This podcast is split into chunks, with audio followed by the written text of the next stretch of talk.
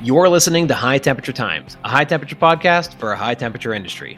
My name is Griffin Patterson, and I am an application specialist with Harbison Walker International.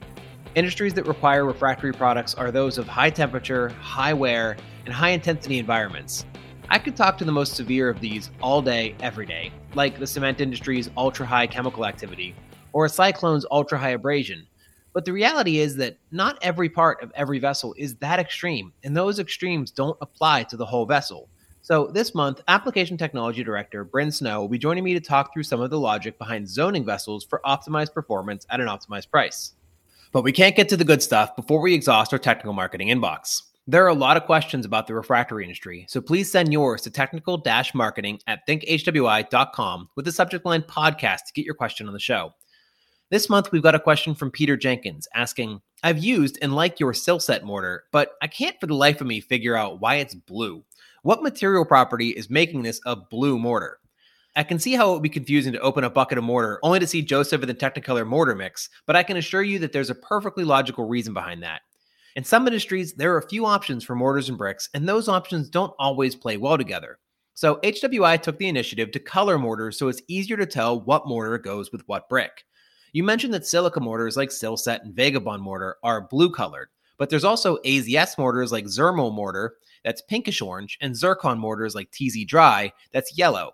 Applying the wrong mortar to the wrong brick can have some pretty serious consequences, and the color can help prevent that. For example, if you were to mix Vagabond with HW corundum brick, the silica would react with the alumina to form mullite, which is a very expansive reaction. On the other hand, if you mix Zirmul with the silica brick, you'll get the same thing happening in the opposite direction. Funnily enough, given that AZS and silica are not friends, we often put zircon in between as a buffer, since it's a true neutral. Thank you, Peter, for the fun question, and I hope it was somewhat educational. Now that everyone has learned a little more about mortars, we can get into the nitty gritty of zoning refractory products. To do that, I have Bryn Snow here with me today.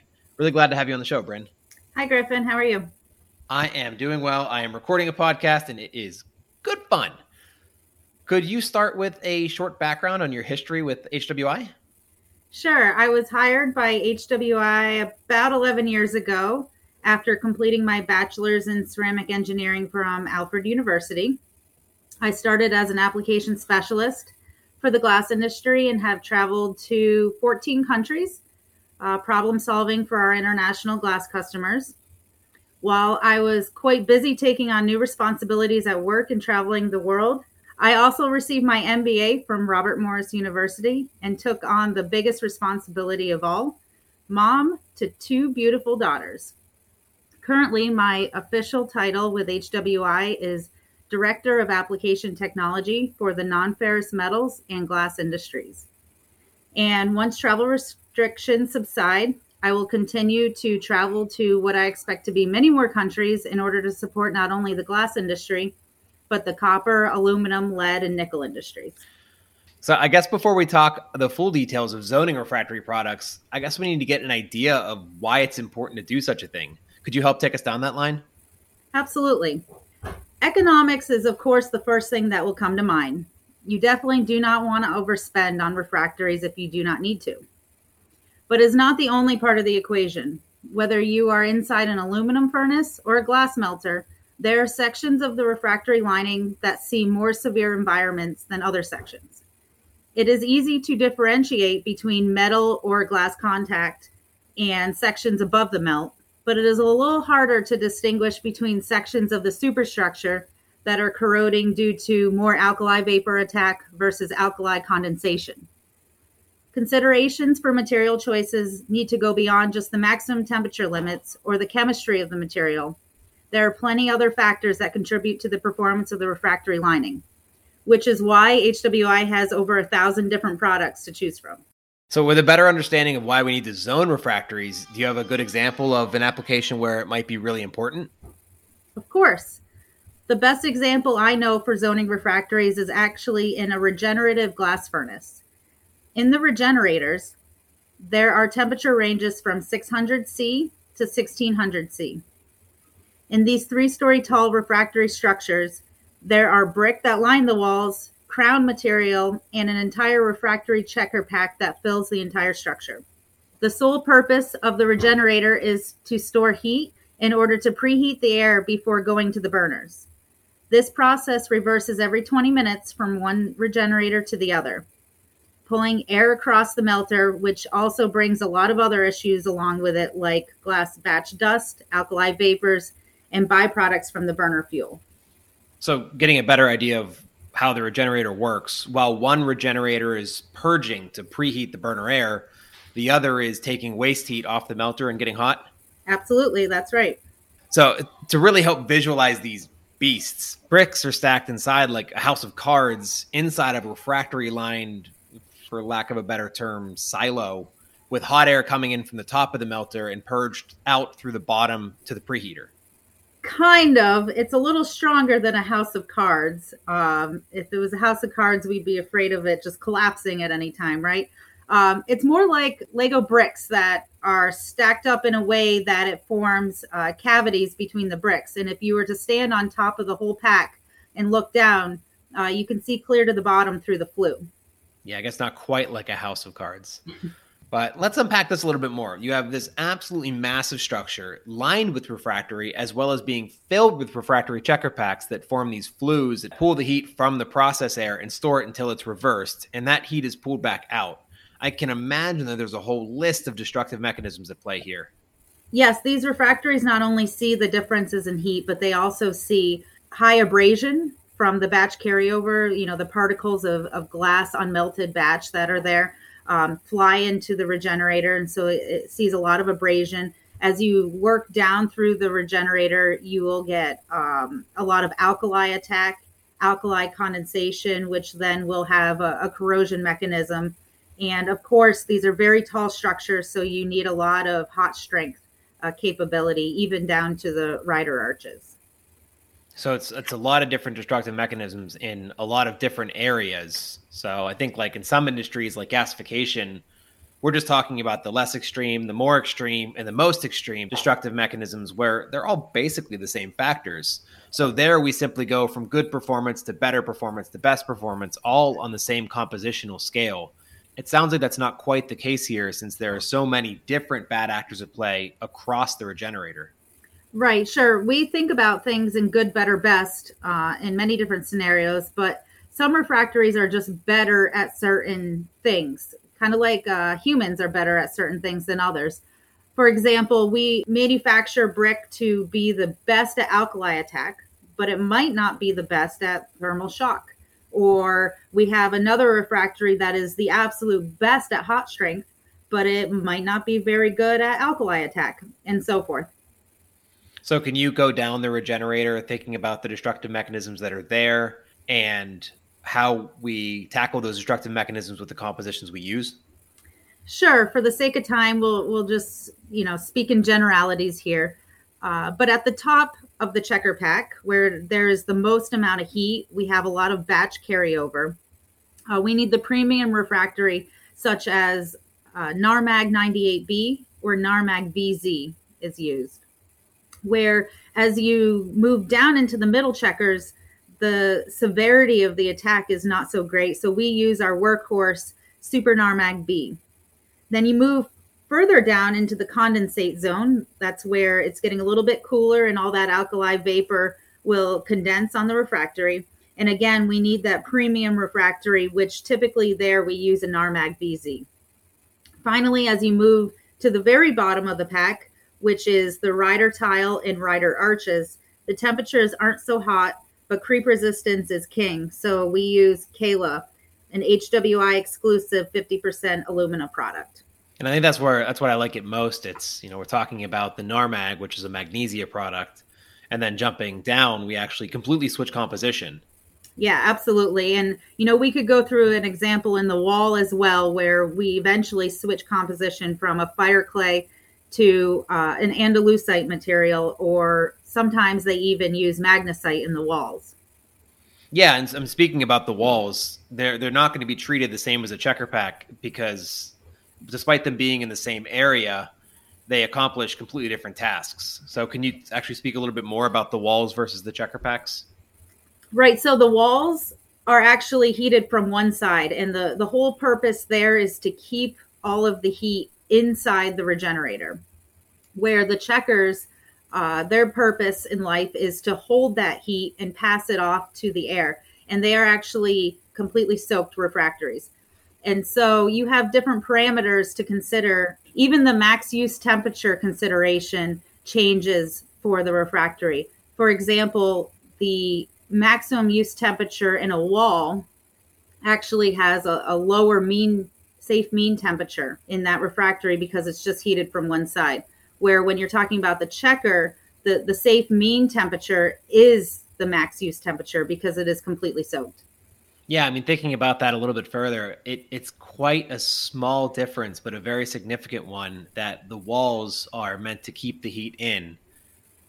So right.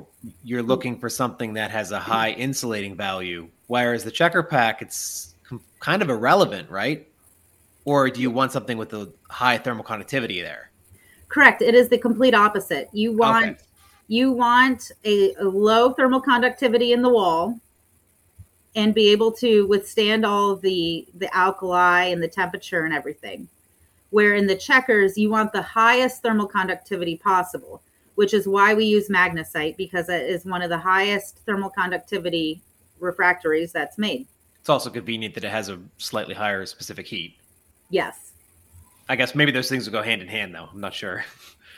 I think one of my favorite aspects of zoning refractories in this application is the maintenance work of it all. You have extreme temperatures at the top, as well as a higher propensity for chemical attack due to those temperatures. But then on the other hand, you have this overwhelmingly high load at the bottom that risks creep related wear. Is the zoning designed to have a uniform lifetime across the whole regenerator? That is the goal. However, there are some known weak links. For example, the top checkers are a weak link in the checker pack. They typically have the the worst wear they plug up and so there will be some hot repair work that is conducted throughout the life of the furnace using lances to clean in order to the, extend the life of those top checkers to meet the rest of the life of the middle and lower checkers.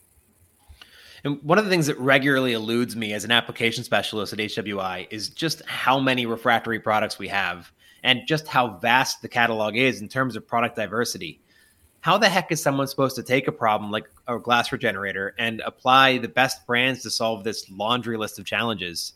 And don't say, just do what we did the last time. Well, we can be inspired by what we did the last time. However, you should always start with the basics of the application. And then that way, funnel the product into categories based on material type. Once you get to that, you will have several refractory products to choose from, even in our catalog then you can get into the nuances of the application and get down to the specific product choice whether you need you know a high alumina product with thermal shock resistance or you need a high alumina product with high hot strength. Um, while you're in the same family of products each one does a specific job. Now that's easier said than done so don't hesitate to reach out to hwi's application support team for some in-depth conversations about your application in depth is an understatement. Since we have some time left, let's go through another example where zoning refractories has proven to be successful. Did you did you have another one in mind? Sure, there are several, uh, but one that I most recently worked on was a cupola. Isn't isn't a cupola Italian architecture? Uh, it may have been inspired by that, but this is definitely a furnace and not just uh, ar- architecture. A cupola furnace. Okay, so why should we consider zoning uh, a cupola furnace?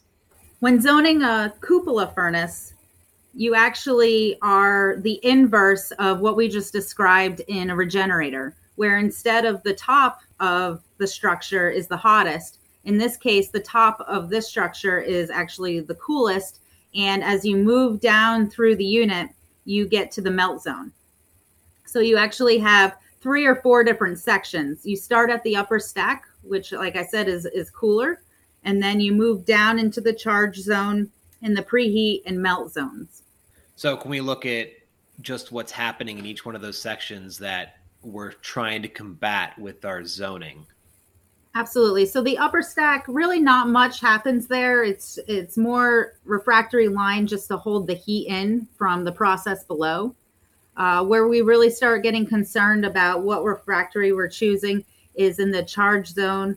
Uh, you get a lot of abrasion from charging. And like I said, it is the cooler section of the furnace, but it's ramping up to the hottest section. So you get a lot of uh, thermal gradient, thermal shock. Temperature ranges from 600 to 2000 degrees Fahrenheit. Then, as you move to the preheat zone, you can have a lot of abrasion from just the charge moving through it, passing by. Uh, it won't be nearly as much abrasion as you see in the charge zone, but still, abrasion is a consideration. And thermal shock resistance is also a lower need in this section, but there is a little bit of temperature gradient there, about 2000 degrees to 2400 degrees Fahrenheit temperature range there. Finally, we get to the melt zone, which is the main event. There's a lot of slag attack, metal corrosion, and very high temperatures up to 3200 degrees Fahrenheit. All right, so let's play a game. Let's let's pretend that we're not zoning a cupola furnace. What would happen if we took the refractory from the top section and lined the whole cupola with it? In the upper stack, we typically use a Eufala or a Kruzite 70. If you use one of those products all the way down through to the melt zone, uh, you would have refractory failure and very severe corrosion uh, down into the, the melt zone for sure. And in the charge zone, uh, you would have a lot of abrasion attack as well as maybe some thermal shock considerations. I imagine in that melt zone, it would just basically digest the refractory. Correct. It would not last very long. And then the other way around, what would happen if we took a refractory composition from that melt zone and lined the whole thing with it? Well, it would be quite expensive, especially when you're considering uh, the upper stack could range from Eufala, Kruzite 70, or even a Clipper DP. Sometimes people use just a fire clay up there.